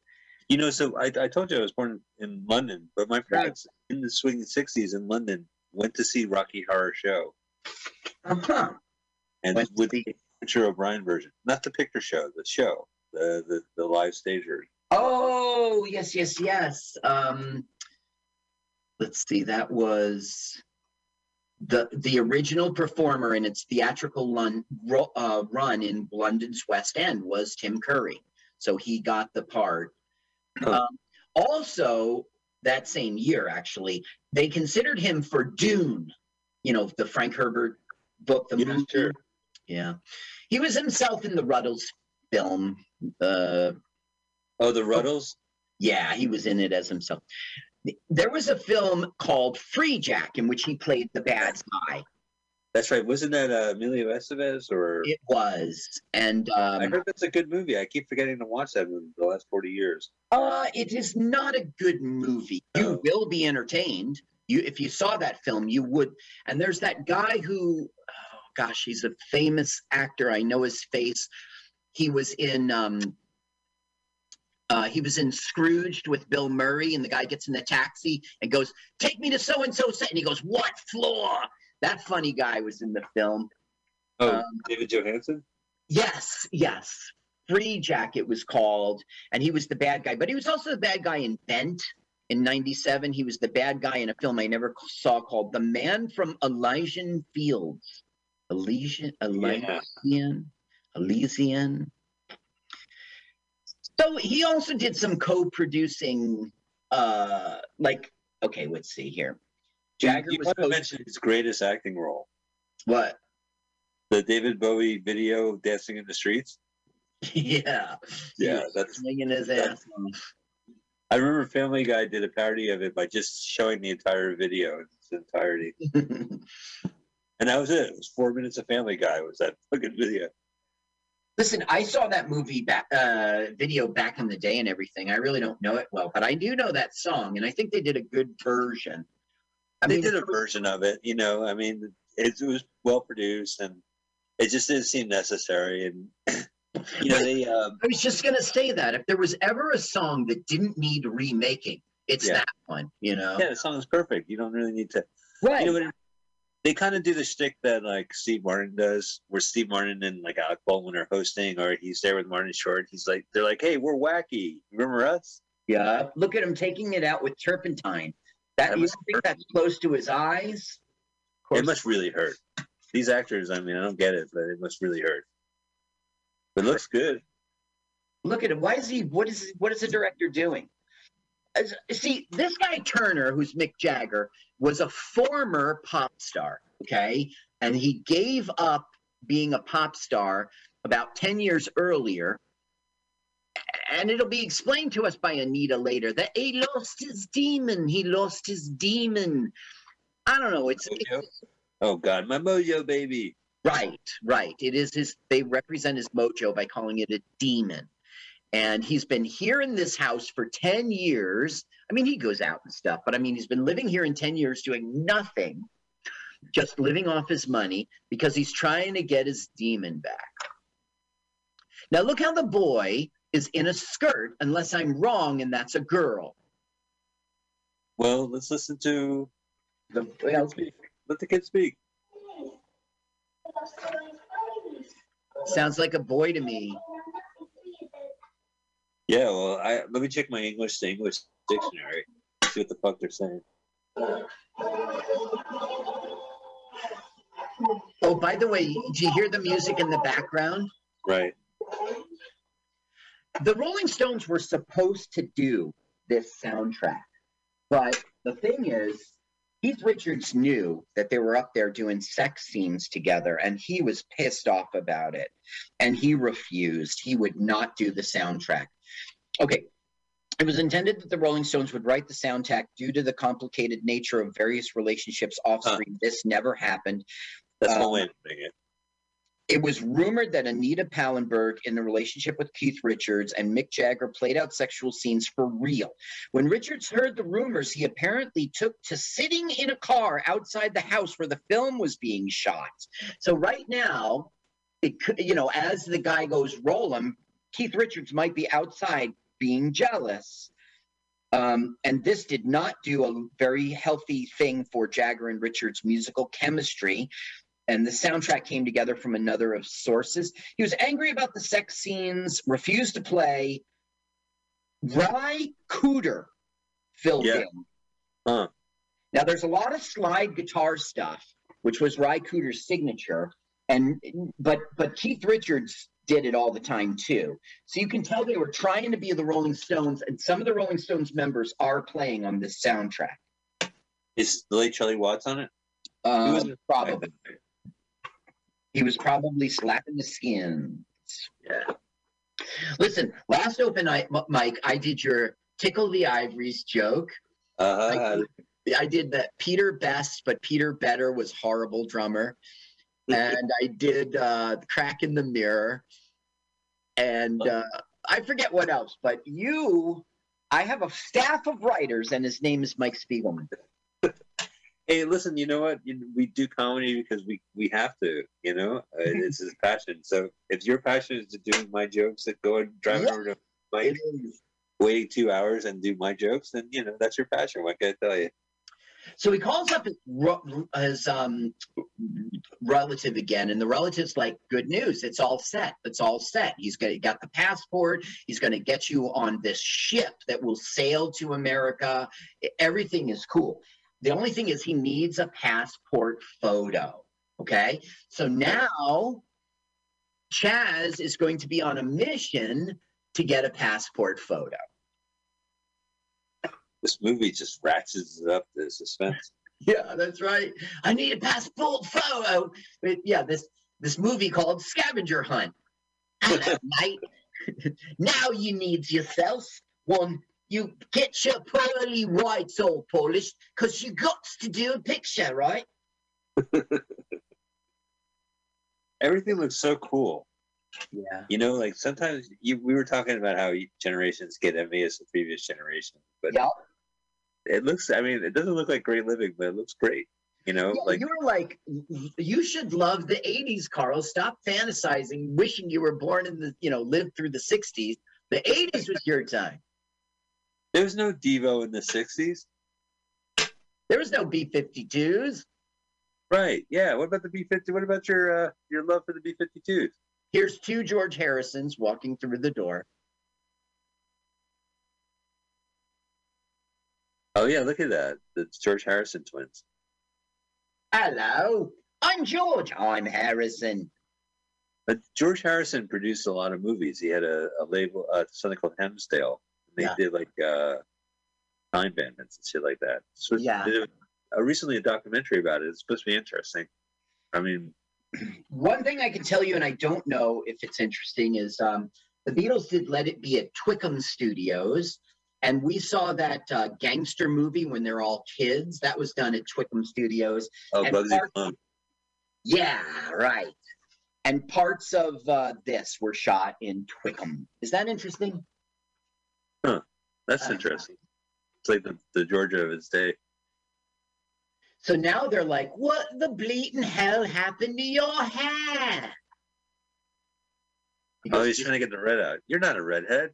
You don't smell like gasoline anymore. What's up? Yeah. He goes, This is my natural hair. I'm trying to rework my image as a juggler. Now, Mike, if you saw a guy with painted hair, you would, Right. you would think that's his natural color. It's ridiculous. I would kind of even in the '60s say that that looks like red paint. Right. I mean, even in the '60s, I would probably guess it. Now, Anita replaced a pregnant Marianne Faithfull. Now, you heard of Marianne Faithfull? Yes, I have, Carl. Just because I listened to Devo and '80s stuff doesn't mean I, I'm not familiar with. it. Don't insult me. Don't condescend to me. Don't you condescend to me? Well, uh, she was a big star in England, and she was Mick Jagger's girlfriend. He, they did a song that they wrote. She did a song they wrote called "As Time Goes By," which maybe isn't the greatest song, but you know, when it's playing, you like it, you know.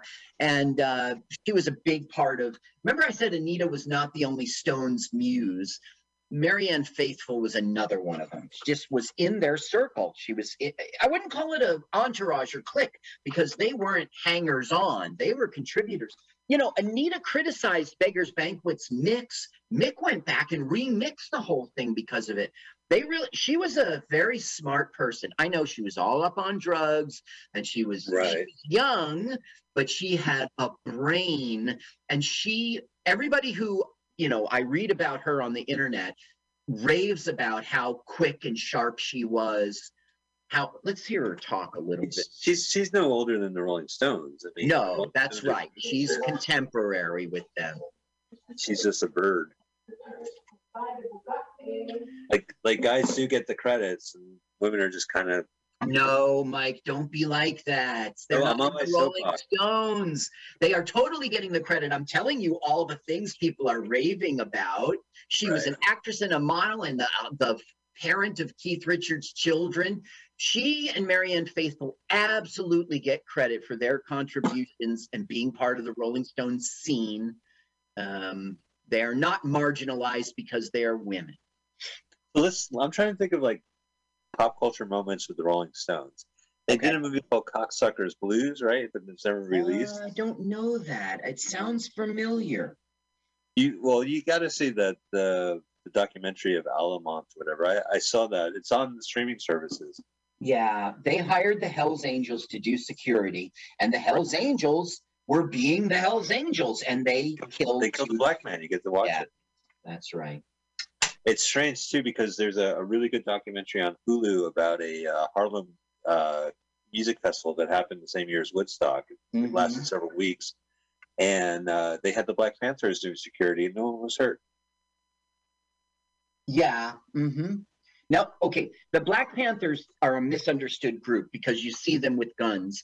They were a very, uh, gosh, what is the word? They really uh, genuinely and authentically cared. They had their integrity for Yeah. their. They started this thing called the Free Breakfast Program, and they did it in many cities. Yeah. Um, and that was listen, you take your poor, poor black children down to this little cafeteria and they'll feed you before you go to school so that you can have your brain on right while you're in school. Right. They did this in Watts in Chicago. They did it in Los Angeles. Um, in uh, it wasn't called Compton. It was I forget. They did it in Harlem when Harlem wasn't Columbia University and gentrified. When Harlem was the real Harlem. They did it in many places around the country. Yeah, and they, they were able to do security without killing someone. Uh, Yes. summer concert. Well, I mean, the Hells Angels, there's nothing there except we like to dress up and be bikers. We like to be criminals and sell crank, you know? It Right. wasn't like the Black Panthers who were born out of a real, true need uh, in a society. Uh, the Hells Angels were having fun and being va- vagabond. Uh, that's not the word. They, they weren't, they, Hells Angels didn't come from a good place. They came from a shitty place. You know, have you have you seen Jesus and the Black Messiah? Uh, Black Jesus. And, uh, what was that movie? The the one with uh, it's, the guy won an Oscar for it. Oh, a movie. I thought you were asking me if I had really seen The Black Messiah. No, I, was Black Jesus Judas and the Black Messiah. is called. It's really well Okay, done. should I watch it? Yeah, I would absolutely recommend it. It's really I'm well done. Netflix it. Judas and the Black Messiah. If you have the HBO Max, it's an HBO Max movie. You know, I don't pay for HBO Max. I sign up for the free trial, and they're on to me. They're on to me. Oh, they're like, hey, buddy. Yeah, sorry. D- don't, nice try using a different credit card. Sorry. All right, this is the eighth day. Sorry. That's how I saw the last uh, thing of Game of Thrones. Okay, wait. Judas and the. It was it, it premiered uh, as a first run movie on HBO Max, and it's now on regular rotation. But it's excellent. Okay, I've got to come back to the film. He went up there with his cleaned up hair and he said, I need to change my image. I need a photo to change my image. And what he's really trying to do is get that passport photo. So then they dress him up in this silly posh outfit and they take all pictures of him and stuff. And he's just playing along, trying to get to the chance of passport photo, you know? Right. Nick, Oh, so this- remember Joey Maddocks whipped him on the back? Yeah, I do. okay, he's had these open scars that are infected all this time. Has that been a week and a half or so? And he hasn't had them attended. Mick finally saw them, and Anita's like cleaning them up with um uh uh, uh what do you call that foamy stuff? Hydro. Oh, Mr. Bubbles. yeah, with Mr. Bubbles, because you know that kills bacteria, just like Neosporin. And he's saying, I would like a plain photo, just a black and white photo, just of my shoulders and head. And then Mick is like, Oh, you mean a passport photo? And he looks all caught, you know. Listen to this cool bluesy thing Mick is doing. Why you gotta be so rude?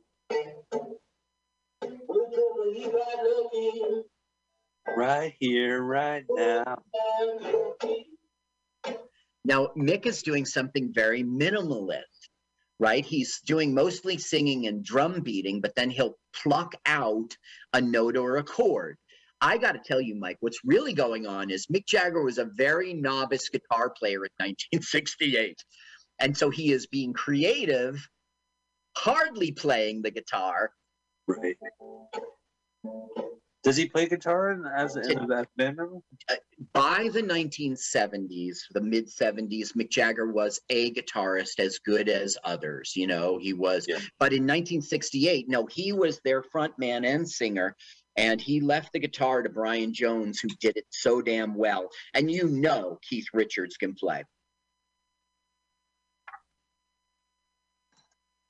So I saw Keith Richards was in this Pirates of the Caribbean, and they tried to talk Mick into doing it too, but he he turned it down because he Right. thought it was silly. So I YouTubed it because I'm researching this movie, and it was a terrible scene. It was a silly, silly scene.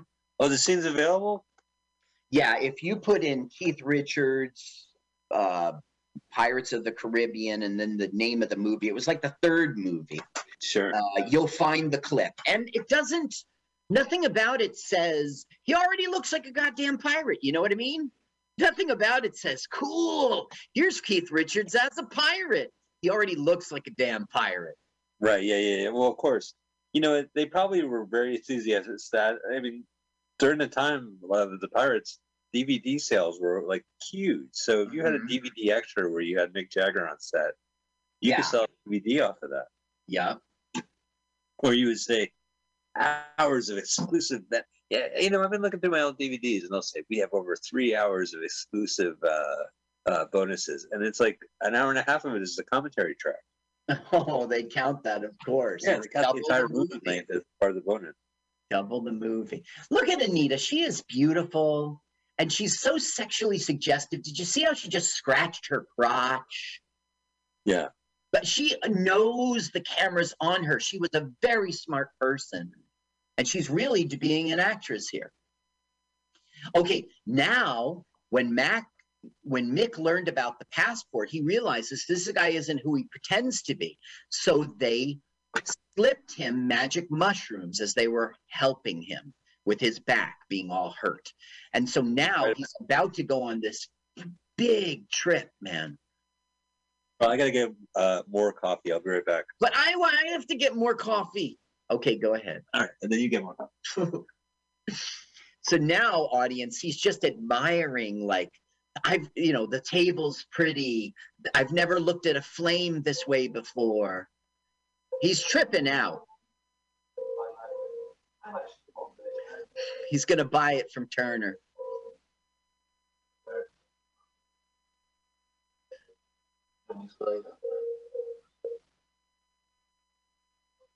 Oh, there's a crack in the mirror, and it's Chas's butt.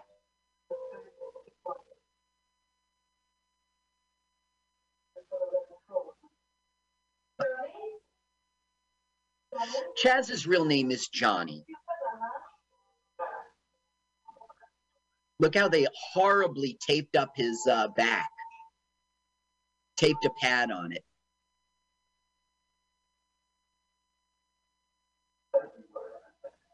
So he's tripping right now, but it's not the most intense part. You know, it's just begun, and they're really going to learn about him now. Um, now, Anita got this role, but Mia Farrow, not only was Marianne Faithfull going to have the role, but she was pregnant, they also considered Mia Farrow, who was absolutely about London at this time. She was all with the Beatles and everything. I'm sorry, I'm wrong. She was going to play the part of Lucy that was played by that French uh, actress. You're back, Mike. I can hear. You can hear me. You can hear me breathing. But Tuesday Weld and Mia Farrow were somehow injured before the filming started. Uh, so, so Anita just fell into this part, and it was perfect. Wait, were you saying that Tuesday Weld was going to take this role, or Mia Yup. Farrow? Yup. Tuesday Weld was going to play Anita's part, and Mia Farrow was going to be the French one. Now, look, they're finding his gun, and he's because he's tripping, he's open about it. He's letting them know that he is a gangster and this has been a scam, but he's not doing it like a confession. They're they're just intuitively putting to what's the word? D- Inductive. They're inductively figuring it out. Wow. Yeah, yeah, that's it. Boy, Anita changed her whole outfit now. Yeah, she, well, she went into Mick's closet. But I mean, she's even changed her hairstyle. Am I wrong about that? Yeah, I guess you're right. Maybe it was part of the trip. He's starting to get deep into the trip now.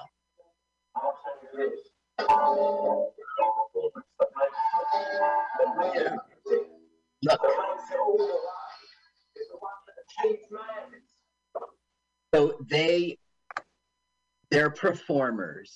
He was performing while he was acting. He was performing when he pretended to be a juggler. Mick used to perform. And now Mick is dressed up as like a gangster guy. Oh, they're going to do a performance? They are. But the thing is, you don't see it. You see, after after the film was shown, as you know, Warner Brothers said, fuck that. They were like, even destroy the negative. But somebody had their brain on and said, let's just try to recut this thing. Let's give it six months and come back to it. So they cut out a lot of crap, a lot of, I wouldn't call it crap. It wasn't crap. But they cut out a lot of scenes to make it shorter and to get to Mick Jagger quicker. That was a big part of the cutting. Now look how much he's tripping now. They're dressing him all up. Right. So Mick has this whole thing in which he sings a song before MTV. It was very rock video as this gangster person. Now, if you go on YouTube, you can find it. If you put in performance and you put in um, what was it called? Mick. It's not in front of me right now. I forget what the name of the song is, but you can catch it. And it, it's not good, but it's Now, as a music video, so you know, you had mentioned that the Stones kind of kiboshed doing the soundtrack because Yeah. of, uh, did Mick did did like Mick contribute to the soundtrack at least? Yes, well, he's singing that song, and that song appears on the soundtrack. Um, Mick did contribute. I don't know the full story, but I know that the Stones, at least, uh, you know, bass and drums, were playing back up to Ry, Ry Cooder, and that um, lots of slide guitars on it, and Mick is on it. It was really Keith who said, "Screw this. That's my girlfriend. You just can't bang my girlfriend." Listen, you can bang anybody in the world. All the birds want you. Why are you banging my girl? Why does why does Keith Richards sound a lot like Owen Wilson? Plenty of blame to go around.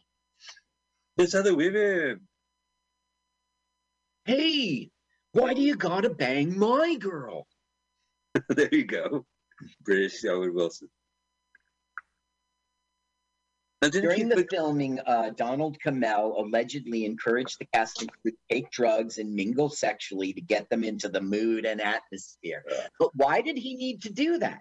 Okay, now uh, Anita is sort of half teasing him that, like, about being, he's like uh, uh, being homophobic. I feel like a man all the time. You're like a girl with your tits. He's gonna freak.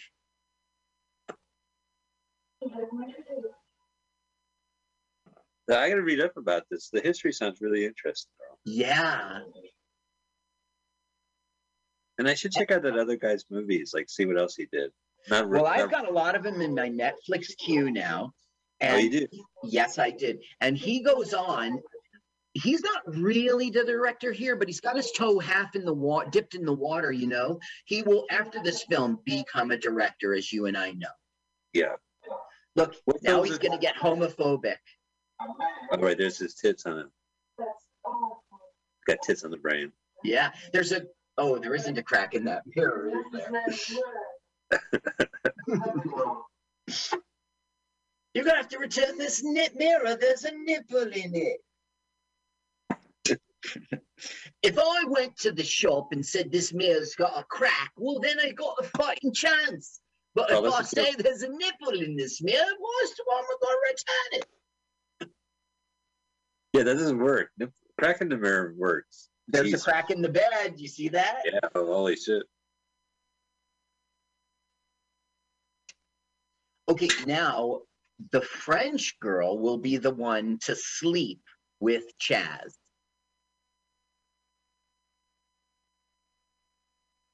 I guess not yet. That's still Anita. Boy, they're just fucking with him, you know. He's tripping and Right. trying to see who he really is, you know. We know you've been fooling us with your act. Well, with your red hair, and then suddenly your red hair disappears. Yeah. Your clothes smell better. I, I don't. I don't understand. What are you doing? And doing? you want a passport. And you had so much money to throw at us. You see, he went there for 41 quid, and they said, well, then there's this charge, that charge, and a month's rent, and blah, blah, blah. And he ended up giving him 137 quid. He's never met a hippie before. No, no, this is, that's right. Now, look, he's violent. It's all part of the trip, though. Oh, now he's learning about how Mick is no longer a performer because he lost his demon. My mojo, my libido. Right. Look at him with his makeup on his eye eyeliner makeup. Okay, Mick Jagger act. Uh, I'm Mick Jagger, and I lost my mojo. No one's gonna believe it. He's overhearing them. He's got a recording studio, and apparently there's a mic in the room, and he can hear himself being talked about. That's what's going on there. This wig will remain on him for the rest of the film, and it will get really fucked up looking. All right, looking forward to it. Mick Jagger, what'd you think of the Rutles? Oh, the Rutles, they uh, were our main competition during the 1960s. and cut. Great, great, great, great, great parody. Great job. Good job. Thanks for being in the film. The the Rutles ripped off the monk. The Rutles ripped off the Monkees. Oh, Thank you that's for being in hilarious. the film. Tripping, tripping, tripping. Okay, and that's cut. Eric Idle, uh, let's get more of Lorne Michaels' friends in front of the camera. Hi, I'm Dan Aykroyd. I'm a big fan of the Rutles. that's right. That's right. You watch the Rutles, like you you hear the Rutles, and like you know, when you're a kid, you become a Beatles fan, and then you say, "Oh my God, they made fun of the Beatles," and you get into the Rutles, and you're like, "Oh, your mother should go, should go." That's Ouch. You're breaking my heart. Ouch. Tear me apart. Ouch. Ouch. Ouch. Ouch. Look at Genius. And then they made that terrible Really video uh, documentary. That was done by a Monty Python guy. It was Eric Idle, Ah, yes, yes, yes, yes. and uh, he, uh, he I've got. Uh, the name is right in front of me, of course, but the Bonzo Duda Dog Man, I think, was worked with them. I for, I did see the Rutles. I remember it in detail, but I don't know that I. Not very. I'd have to see it again. Now, look, he doesn't have a lightsaber. He has a fluorescent light, but the, I don't understand how it's being lit. Now, with a fluorescent light bulb, you can be touching some electricity and touch the uh, prongs to it, and it illuminates. Maybe that's what's going on. Well, I, I remember there was some tubes with batteries in it. Oh, that- so maybe it's just. like a like You hear how Rolling Stones it sounds? yeah. Oh man, I guess you really have to be a fan of his. No, it's plugged in that that that like plugged in. Okay. He's so bizarre looking, Mick Jagger, you know? His eyes look far away and distant and lost. His lips don't work for his face. He's so weird. yeah. I mean, there's there's people who have talent who have looks, and there's people who have looks who just get get what they. Yes, right. So now he's saying you forgot to call your friend. The lie was he had to call his agent and give him a publicity photo, which was really the passport photo. Which is the passport so you can get out of town. Right. So he's saying you forgot to call your agent. And when he calls, he really calls his relative. As you know, we've seen the relative throughout the film. He's going to help him out with this passport. But the mobsters put two and two together and they got to the relative. Oh, So here he's calling him. You hear that stereotypical phone ring of England. Boop, boop. boop, boop. well, he's doing the comedy phone. You know, back before phone with his hand. Hey, you ever been on the phone and you're like holding the phone like this?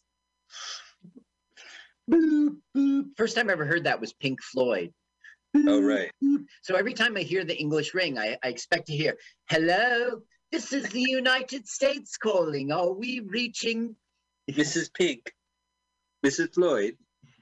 So that was the only joke of the film. He goes, I've got the passport photo right here. And then you take a look at it and it's him looking stupid in the wig. I've Oh, changed me look.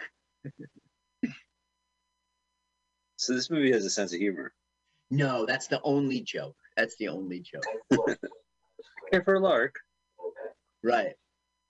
See, the gangsters are in the room with the husband and wife relative. Uh, that's kind of ominous. Yeah.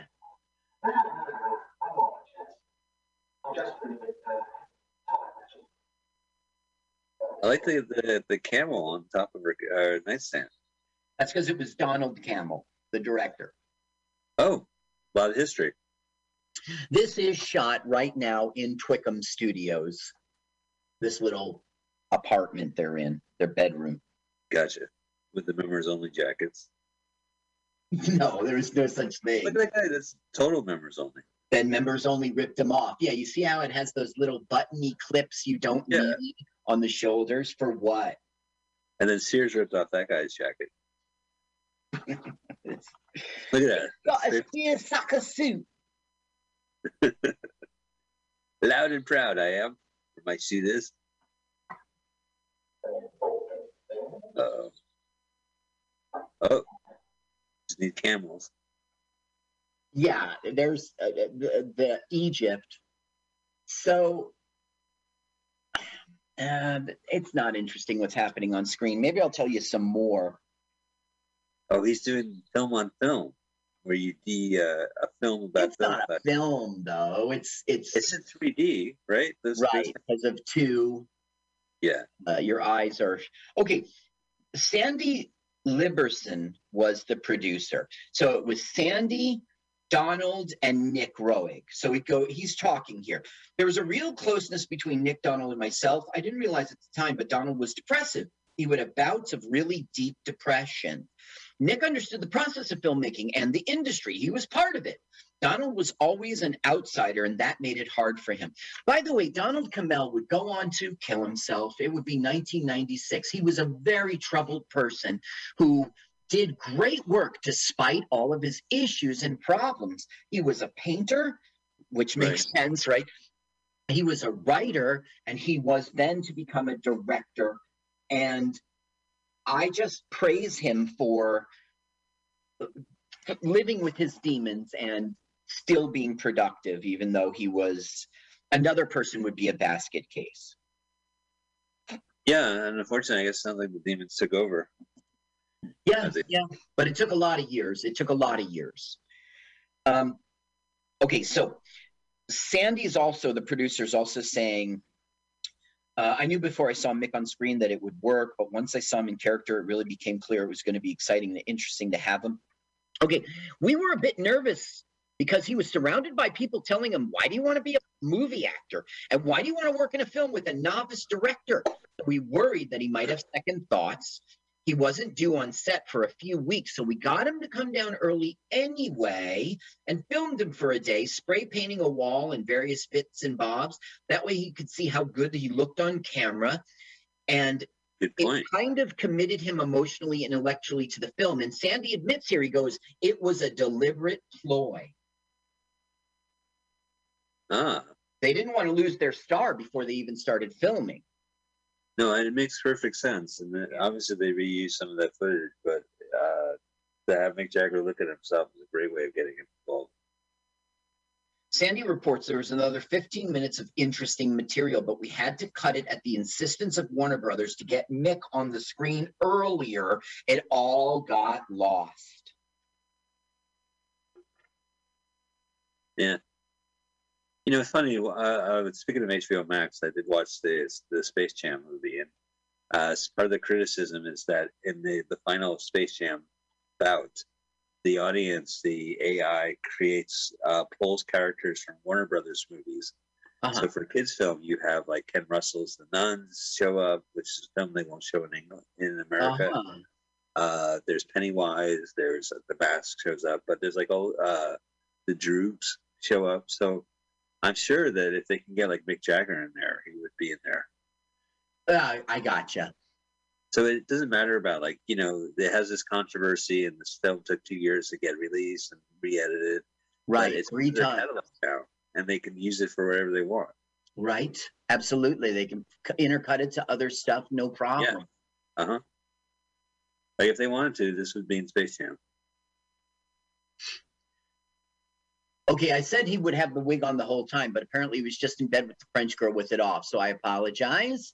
Now look, she goes, look, I'm out of shampoo. Oh no, she's French. She doesn't say it. She doesn't speak that way. She goes, I am out of shampoo. Go downstairs and fetch it for me. I've got to go too. I've got to go too. Maybe Father will